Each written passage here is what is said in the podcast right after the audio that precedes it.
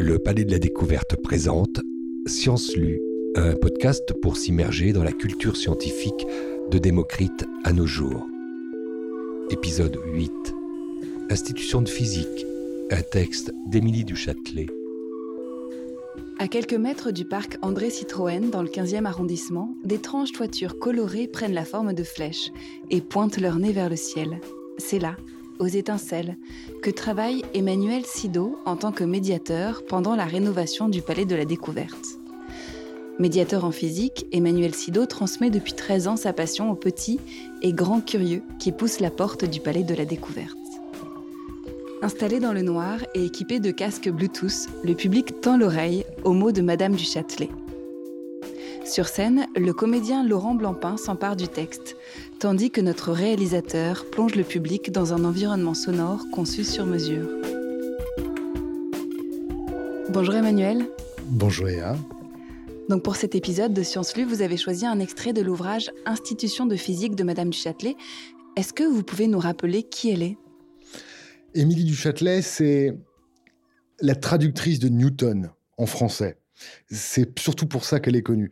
C'est, à mon avis, la moindre de ses œuvres. C'est une grande physicienne qui a, à l'époque où les femmes étaient peu nombreuses en sciences, a été une grande, grande, grande, grande conciliatrice des différents points de vue, des différents débats qu'il y avait à l'époque, et a ainsi fondé une espèce de communauté de la physique où les discours étaient mélangés et ont formé une base solide pour la physique moderne.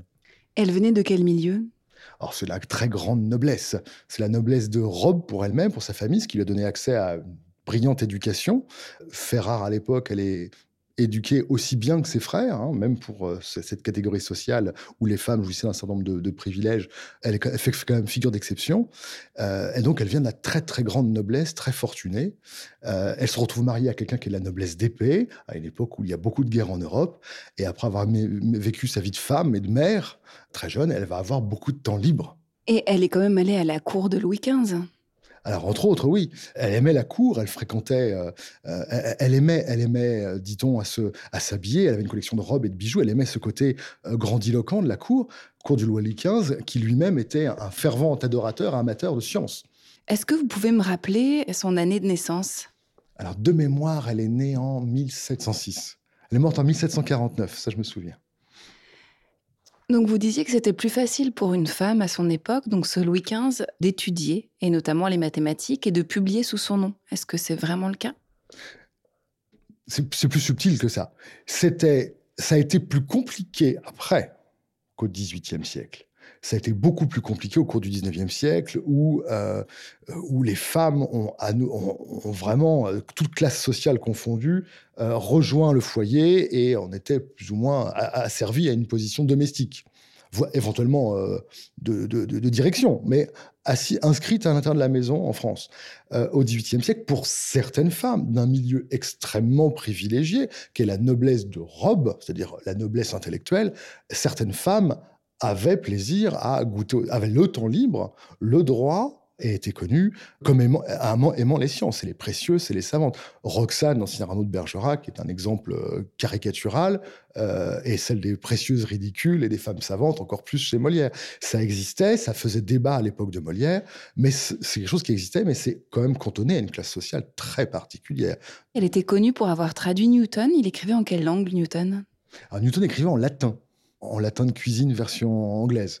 Elle l'a traduit non seulement en français, ce qui sert encore aujourd'hui de référence pour toutes les traductions dans toutes les langues modernes, parce qu'elle a fait de nombreux ajouts, elle a notamment traduit en mathématiques modernes. C'est-à-dire ? C'est-à-dire que Newton écrivait un petit peu à l'ancienne, quelque chose qui semblerait archaïque, avec des démonstrations géométriques, qui était la démonstration reine en mathématiques, avec un langage encore très philosophique.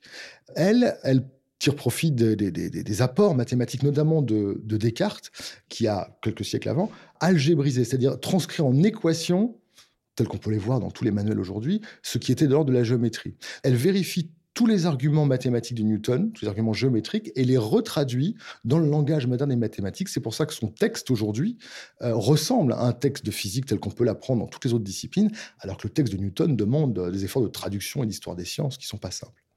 Qu'est-ce qui l'a rendue célèbre également ? euh, Elle est connue pour ses amants. Et elle en a un très prestigieux qui est Voltaire, qui va lui donner, euh, lui servir de marchepied, de porte-voix pour que ses qualités soient reconnues. Est-ce que vous vous souvenez de la première fois que vous avez lu ce texte ? Ce texte-là, je l'ai lu il y a quelques mois, pendant le confinement, parmi les lectures euh, que j'avais pour, euh, pour combler le vide de mon activité principale, qui est d'animer en présence du public. Donc, c'est une découverte relativement récente. Et j'y ai trouvé euh, quelqu'un qui, deux cent cinquante ans avant moi, parlait de mon métier, finalement. De votre métier de ? Mon métier de médiateur. Mon but n'est pas simplement d'enseigner la physique de manière à former des gens qui soient capables de la comprendre aussi bien et mieux que moi, avoir de la faire avancer et de rentrer dans des débats complexes. Je vais paraphraser ce qu'elle dit. C'est, c'est d'en expliquer non pas tout ce qui a pu en être dit, y compris de compliqué, de débat, mais ce qu'il faut en savoir. Et ça, c'est un exercice particulier. Et elle avait trouvé, naturellement, des choses qui peuvent apparaître de bon sens, mais qui méritent réflexion. Elle avait trouvé des solutions, qu'elle indique dans son introduction, à des questions que je me suis moi-même posées. Elle les avait trouvées longtemps avant moi.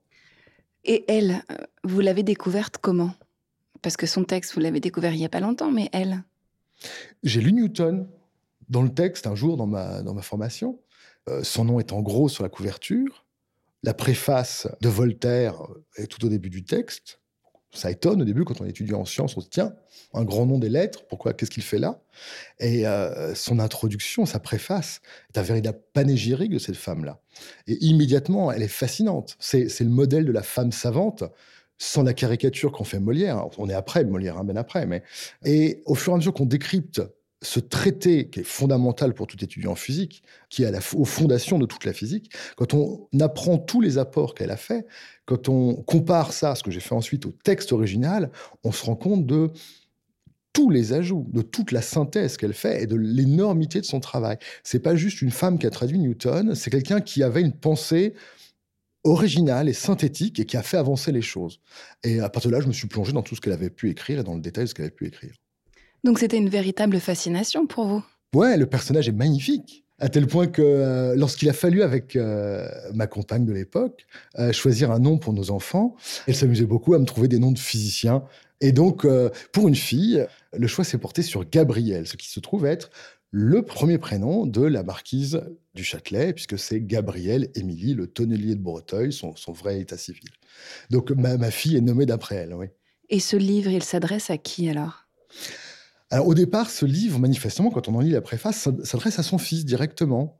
Son fils qui est alors âgé de douze à treize ans, parce qu'elle pense notamment que c'est le bon âge à laquelle il peut s'intéresser à ces choses-là. Son fils, euh, qui est donc le fils du marquis du Châtelet, appartient à la noblesse d'épée et va se destiner vers les voies militaires. Elle provient et porte les valeurs de la noblesse de Rome, la noblesse intellectuelle, et cherche à transmettre à ses fils la même éducation que elle, Et, et, et ses frères, à elle, ont, ont eu. Et elle l'exhorte à l'étude, en, en, en prévenant de tout un tas de dangers qui feront que ce sera beaucoup plus difficile à d'autres moments pour lui. Alors on ferme les yeux et on se plonge dans les mots d'Émilie du Châtelet au dix-huitième siècle. Institutions de physique, par Gabrielle Émilie le Tonnelier de Breteuil, marquise du Châtelet. Avant-propos. J'ai toujours pensé que le devoir le plus sacré des hommes était de donner à leurs enfants une éducation qui les empêchât, dans un âge plus avancé, de regretter leur jeunesse, qui est le seul temps où l'on puisse véritablement s'instruire. Vous êtes, mon cher fils, dans cet âge heureux où l'esprit commence à penser et dans lequel le cœur n'a pas encore des passions assez vives pour le troubler. C'est peut-être à présent le seul temps de votre vie que vous pourrez donner à l'étude de la nature. Bientôt, les passions et les plaisirs de votre âge emporteront tous vos moments. Et lorsque cette fougue de la jeunesse sera passée, et que vous aurez payé à l'ivresse du monde le tribut de votre âge et de votre état, l'ambition s'emparera de votre âme. Et quand même dans cet âge plus avancé, et qui souvent n'est pas plus mûr, vous voudriez vous appliquer à l'étude des véritables sciences, votre esprit n'ayant plus alors cette flexibilité qui est le partage des beaux-ans. Il vous faudrait acheter par une étude pénible ce que vous pouvez apprendre aujourd'hui avec une extrême facilité. Je veux donc faire mettre à profit l'aurore de votre raison et tâcher de vous garantir de l'ignorance qui n'est encore que trop commune parmi les gens de votre rang et qui est toujours un défaut de plus et un mérite de moins. Il faut accoutumer de bonne heure votre esprit à penser et à pouvoir se suffire à lui-même. Vous sentirez dans tous les temps de votre vie quelles ressources et quelles consolations on trouve dans l'étude, et vous verrez qu'elle peut même fournir des agréments et des plaisirs. L'étude de la physique paraît faite pour l'homme. Elle roule sur les choses qui nous environnent sans cesse, et desquelles nos plaisirs et nos besoins dépendent.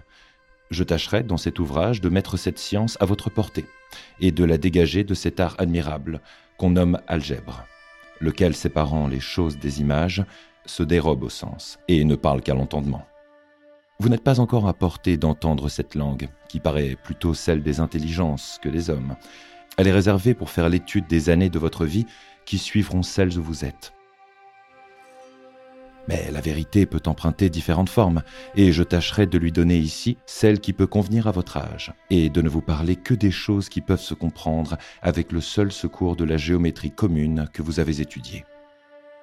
Ne cessez jamais, mon fils, de cultiver cette science que vous avez apprise dès votre plus tendre jeunesse. On se flatterait en vain, sans secours, de faire de grands progrès dans l'étude de la nature. Elle est la clé de toutes les découvertes.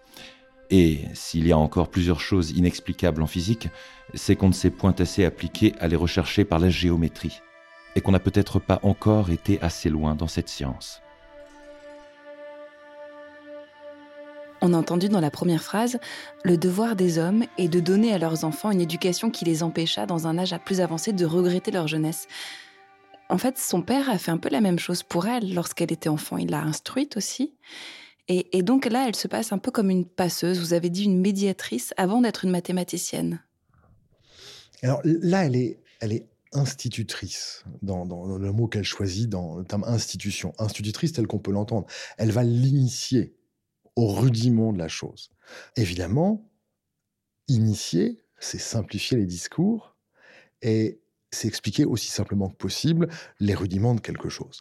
Mais elle va beaucoup plus loin, parce qu'elle s'adresse à un jeune garçon de douze treize ans, déjà éduqué. Il a déjà été formé à la géométrie, ce qui n'était pas le cas tout à chacun à treize ans aujourd'hui. Donc, elle parle quand même à un étudiant particulièrement déjà bien formé, et donc ce qui va lui permettre d'aller plus loin, et lui permettre d'aborder, si elle ne va pas rentrer dans les détails des controverses scientifiques de l'époque, quand même de les aborder pour qu'il en soit au courant, pour qu'il soit au courant de la science dans son état actuel, pour que dans sa vie future, il ait compris quels étaient les enjeux dont on débattait à l'époque. Donc elle va aller beaucoup plus loin que simplement lui instituer les bases. En ce sens-là, en lui expliquant les enjeux actuels, elle est médiatrice telle que euh, toutes les personnes qui travaillent au Palais ou à la Cité des Sciences peuvent le comprendre. C'est exactement les questions qui se posent à nous aujourd'hui. Elle parle aussi de cette euh, jeunesse, de cette fougue qui risque de succéder euh, à la préadolescence de son fils. Elle parle de quelque chose d'universel, euh, euh, qu'on assouvisse ou pas ses passions. Quelle que soit l'époque, à partir euh, de douze ans, enfin à partir de la, la, la puberté, ce genre de choses nous travaille tous. Et il en va aujourd'hui, euh, pour, les gens que, enfin, pour les jeunes publics qui nous fréquentent, euh, que celui que j'ai été, que, celui que celle que vous avez été à cet âge, cette chose-là nous obnubile et, nous en, et rend tout le reste beaucoup moins important et empêche complètement de s'y adonner. Euh, douze treize ans, les premières passions, c'est le moment où tout ce qu'on faisait enfant, on le met en suspens. Euh, plein de gens arrêtent les, les sports ou, ou les activités annexes qu'ils avaient enfant, ils les reprendront éventuellement plus tard, mais tout se met en pause et on est totalement obnubilé par cette question de la sexualité. On le retrouve aussi dans, dans, en salle, face aux spectateurs. Il y a un âge auquel on les ennuie profondément avec ces questions-là, dès lors qu'elles s'écartent de leur question première, qui je suis, comment les autres me voient, et est-ce qu'on voudra bien m'embrasser. Ça veut dire que vous, dans votre public, en tant que médiateur, vous avez moins d'adolescents que vous n'avez d'enfants ou d'adultes. C'est pas que j'en ai, j'en ai moins, c'est que je ne les traite pas pareil, je ne leur dis pas les mêmes choses. Je les aborde pas de la même façon. Bah, par exemple, vous allez leur parler de quoi ? Je vais leur parler moins longuement que ce que je peux faire. Je vais leur montrer des choses. Je vais les pousser plus à participer parce que ça permet de se mettre en scène, de se mettre en valeur. Je vais euh, régulièrement faire des blagues qui leur amènent à leur quotidien, qui permettent de s'identifier, ce qui encore permet de se mettre à eux de se mettre en scène. La première chose qu'ils détestent, c'est que ce ne soit pas eux qui sont en scène, c'est moi. Et ça, c'est insupportable à cet âge-là. Et on a tous envie d'être le plus vu, le plus regardé, ou la plus vue, la plus regardée. Donc, on joue sur ces choses-là. C'est une façon de les aborder. Et par ailleurs, je, je me permets de dire des choses compliquées avec ce public-là, parce qu'il est intellectuellement formé, ils savent déjà plein de choses, ils comprennent, plein de, ils comprennent tout. Mais je n'attends pas, je n'attends pas qu'ils aient compris tout de suite. Je, je leur parle en disant que c'est, c'est la radio qui leur parle, qu'ils en ont entendu quelque chose et que si ça les intéresse vraiment, quand ils seront à nouveau disposés à l'écouter, la petite musique reviendra quand ils reprendront ces études-là, si ça les intéresse. Mais je n'ai pas d'exigence qu'ils aient tout compris tout de suite. La physique ne peut pas les passionner à cet âge-là. C'est très très loin derrière les préoccupations qui sont les nôtres à cet âge. Et Émilie du Châtelet, alors, elle, elle veut passer coûte que coûte quand même la physique, là, on a l'impression.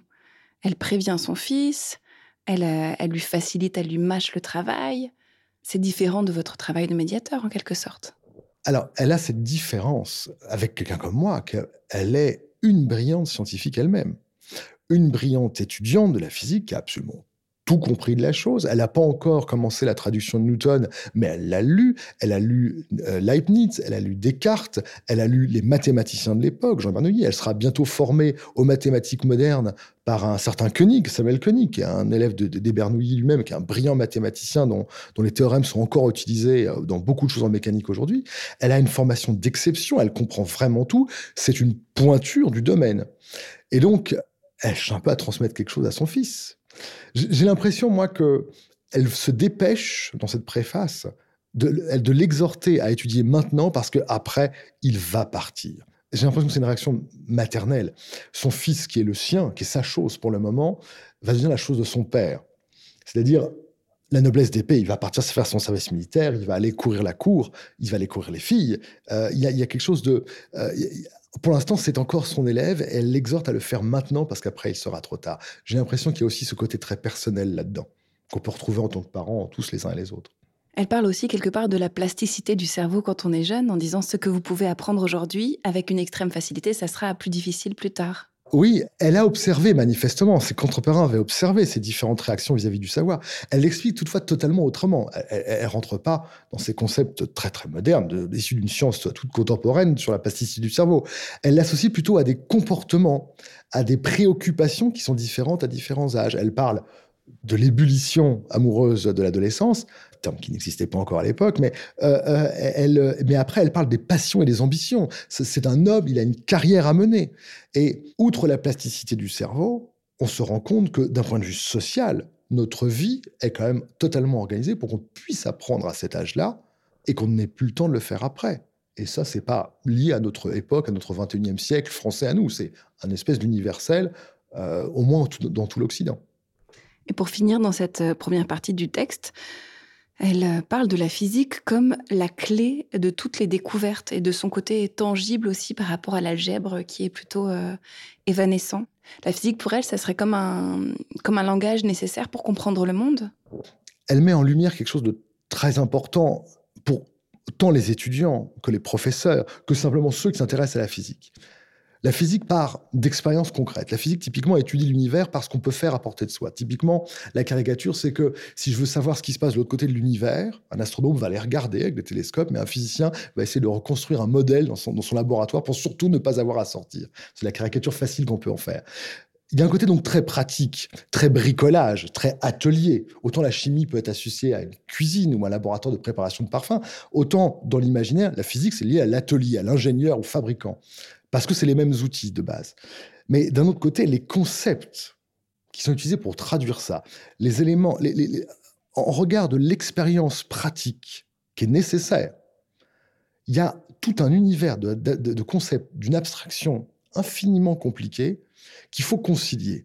Et c'est ce décalage entre les deux. Les termes qui arrivent à expliquer les règles de la nature, les termes de la physique, de sa pensée, sont d'une abstraction extrêmement compliquée. Des mathématiques à l'époque, euh, encore aujourd'hui, mais à l'époque, particulièrement novatrices et compliquées, qui sont en décalage avec le côté profondément intéressant, parce que profondément concret, pratique, d'explication de la vie de tous les jours et de comment ça marche autour de soi. Donc c'est ce décalage qu'elle met en valeur, qui est totalement d'actualité aujourd'hui, tant pour l'enseignement que pour la conception de la physique et bien sûr que sa médiation. On écoute la suite du texte.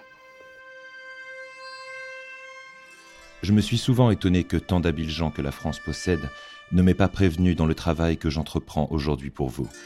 Car il faut avouer que, quoique nous ayons plusieurs excellents livres de physique en français, cependant nous n'avons point de physique complète, si on accepte le petit traité de Roux, fait il y a quatre-vingts ans. Mais ce traité, quoique très bon pour le temps dans lequel il a été composé, est devenu très insuffisant par la quantité de découvertes qui ont été faites depuis. Un homme qui n'aurait étudié la physique que dans ce livre aurait encore bien des choses à apprendre. Pour moi, qui en déplorant cette indigence, suis bien loin de me croire capable d'y suppléer, je ne me propose dans cet ouvrage que de rassembler sous vos yeux les découvertes éparses dans tant de bons livres latins, italiens et anglais. La plupart des vérités qu'ils contiennent sont connues en France de peu de lecteurs, et je veux vous éviter la peine de les puiser dans des sources dont la profondeur vous effrayerait et pourrait vous rebuter. Quoique l'ouvrage que j'entreprends demande bien du temps et du travail, je ne regretterai point la peine qu'il pourra me coûter, et je la croirai bien employée s'il peut vous inspirer l'amour des sciences et le désir de cultiver votre raison. Quelle peine et quel soin ne se donne-t-on pas tous les jours dans l'espérance incertaine de procurer des honneurs et d'augmenter la fortune de ses enfants? La connaissance de la vérité et l'habitude de la rechercher et de la suivre est-elle un objet moins digne de mes soins? Surtout dans un siècle où le goût de la physique entre dans tous les rangs et commence à faire partie de la science du monde? Je ne vous ferai point ici l'histoire des révolutions que la physique a éprouvées. Il faudrait pour les rapporter toutes faire un gros livre. Je me propose de vous faire connaître moins ce qu'on en a pensé que ce qu'il faut en savoir. Jusqu'au siècle dernier, les sciences ont été un secret impénétrable, auquel les prétendus savants étaient les seuls initiés. C'était une espèce de cabale dont le chiffre consistait en des mots barbares qui semblaient inventés pour obscurcir l'esprit et le rebuter. Dans cette deuxième partie du texte, elle énonce en fait l'objectif de son livre, qui est de rassembler les sciences et de faire un peu la synthèse des connaissances en physique, c'est ça ? Oui, c'est exactement ça.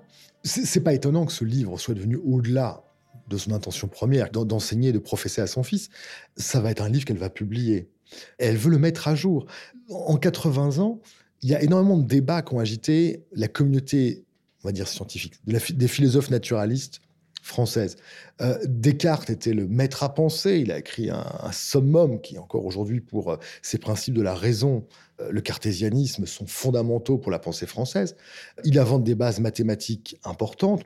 Il y a toute une, une espèce de chauvinisme national entre les académies. Finalement, l'Académie française, tant des sciences que des lettres, qui a été créée par Richelieu au dix-septième siècle, euh, sous Louis treize, c'est, c'est le pendant de, la, de l'Académie royale des sciences, dans laquelle évolue Newton, qui est le pendant euh, anglais. Il y, a, il y a des disputes.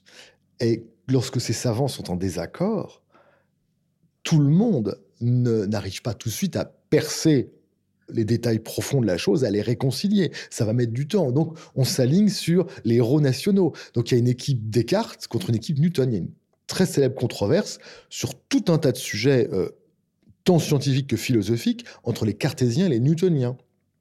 Du côté de l'Académie royale, elle est agitée par le procès que vont carrément se, se faire Isaac Newton et Gottfried Leibniz. Newton va l'attaquer en procès pour plagiat. Ils se battent pour savoir qui a inventé le calcul infinitésimal, c'est-à-dire le moyen euh, de découper Toutes les, toutes les trajectoires, toutes les choses en, en, en tranches extrêmement fines, ce qui, permet, ce qui a permis d'aborder les mathématiques des, des, des fonctions, des dérivées, des intégrales qui sont absolument indispensables pour la physique, hein, ce qu'on apprend au, au lycée aujourd'hui. Oui, il y a des controverses, des batailles d'ordre de la propriété intellectuelle, de l'ordre de la fierté nationale dans les sciences, qui empêchent ce débat-là. Et Émilie du Châtelet est une des personnes qui ont réussi à concilier les choses, à dire non, là, euh, Descartes s'est trompé, là, en cela, il avait raison, là, Newton a raison, mais là, Leibniz, c'est fondamental et il faut absolument l'introduire. Et la physique que nous avons aujourd'hui, la façon dont on enseigne la mécanique, qui est cette partie de la physique dont elle parle, euh, va puiser dans cette synthèse dont elle est une importante fondatrice. Et on a l'impression aussi que dans le, dans le dernier paragraphe, donc, où elle parle des sciences qui étaient un secret impénétrable, elle se place aussi en tant qu'éclaireuse, donc peut-être dans la continuité des Lumières. Ah, c'est, c'est, c'est profondément une femme des Lumières. Euh, c'est la figure féminine de les, des Lumières qui, sont, qui est, à mon avis, la, la plus importante du côté de la philosophie et des sciences.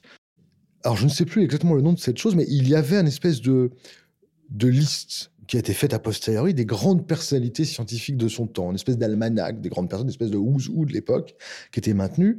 Et a posteriori, elle fait partie des dix personnalités scientifiques les plus notables de son époque en Europe.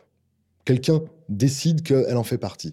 Donc, elle a marqué notablement ses contemporains et pas seulement ses amis. Elle a eu, sa voix a une portée importante. La preuve, hein, aujourd'hui encore, c'est le texte de Madame du Châtelet qui sert de référence à toutes les traductions des Principia de Newton. Mais euh, euh, je pense même que là, elle va plus loin. Elle, elle lance une pique. Une pique, une pique sur la mode de la querelle des anciens et des modernes.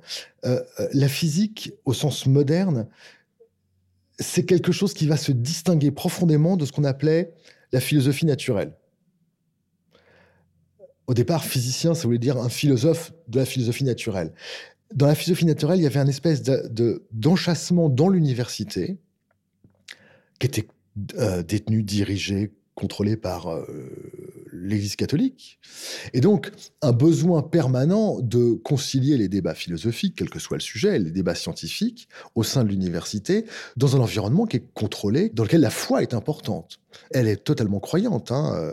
Elle écrit des preuves de l'existence de Dieu dans, dans, dans d'autres documents, mais la science moderne, c'est à un moment détaché de la scolastique de l'université chrétienne. Et je pense que c'est carrément une pique à ce discours empoulé des philosophes qui est fait pour obscurcir. On met des termes savants pour noyer le poisson. C'est une des critiques que d'autres euh, vont formuler à l'encontre de la philosophie scolastique. Elle parle même de cabale aussi.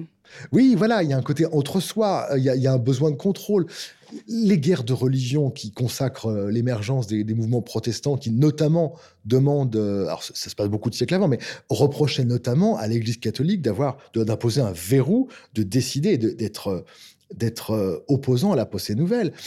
Il y a un côté très, très cabale, très milieu fermé dans lequel ces choses se disent, mais pour le grand public, l'université, l'Église a un discours plus lénifiant qui noie les choses et fait passer des vessies pour les lanternes. C'est une des, une des positions fondamentales qui vont caractériser la science moderne, c'est qu'elle se présente comme accessible à tous. Hein, c'est l'argument qu'elle dit. La, la, ça fait partie de la science du monde, c'est-à-dire la science de tout à chacun, la science du siècle. Ça sort du sérail, chose qu'on reprochait à la philosophie scolastique et à toutes ces méthodes euh, de langagière pour la rendre opaque au peuple. Donc ce texte a été publié peu avant sa mort, c'est ça ? Oui, ce texte-là, les institutions de physique sont publiées de son vivant. Elle a, déjà été, elle a déjà eu un mémoire publié par l'Académie des sciences. C'est la première femme à avoir eu cet insigne d'honneur en France. C'est un peu comme une publication scientifique aujourd'hui. Donc, elle a été publiée avant. Elle a un grand nom. Elle peut se faire publier à titre d'auteur. Et les institutions de physique vont être imprimées de son vivant. C'est sa traduction des Principia Mathematica qui vont être publiées par Voltaire après sa mort. Est-ce qu'elle avait l'intention de les publier ? Donc, la traduction de Newton, c'est ça ? La traduction de Newton. Est-ce qu'elle avait l'intention de les publier ? Je n'en suis même pas sûr. Ça, j'en sais rien. Peut-être des historiens des sciences sont beaucoup plus précis. Je ne suis pas allé consulter les archives. Mais moi, j'aime à, j'aime à penser que, pas forcément. J'aime à penser que c'est son, c'est son devoir d'étudiant, son espèce de, d'étudiante, son espèce de thèse. Elle voulait vraiment comprendre. Elle voulait vraiment... Euh, c'est son travail de recherche, finalement. Elle voulait comprendre Newton, l'éclairer, le vérifier, l'éclairer à l'égard des autres auteurs et faire une synthèse. Je ne suis pas certain qu'elle pensait que ce soit prêt à être publié. Euh, je, je le fantasme comme ça, hein, mais là, on est dans l'ordre de, de la fiction. Et s'il y a quelque chose que vous retenez de ce texte, c'est quoi ? Je crois que la physique est profondément faite pour l'homme. C'est évidemment quelque chose que je partage. Si j'ai fait de la physique à un moment, si j'ai choisi de faire ça, c'est parce que c'était pour moi la science la plus immédiatement intéressante, parce qu'elle répondait à des questions immédiates, et encore, elle cherche à le faire. C'est, à ce, c'est avec cette phrase-là où je me dis, ah non, je la connais, cette femme, elle parle comme moi. Et là, ça m'a lancé dans la, dans la poursuite du texte. Ça, je me suis reconnu en cette phrase-là, et dans son discours sur les différents âges de la vie qui rendent propice euh, à l'étude ou pas. Là, j'ai retrouvé des réflexions qui étaient les miennes. C'est, ces deux moments-là de ce texte-là sont ce qui m'a engagé sur la voie de lire le reste du texte. Merci. Est-ce qu'il y a des questions au public ? Bonjour.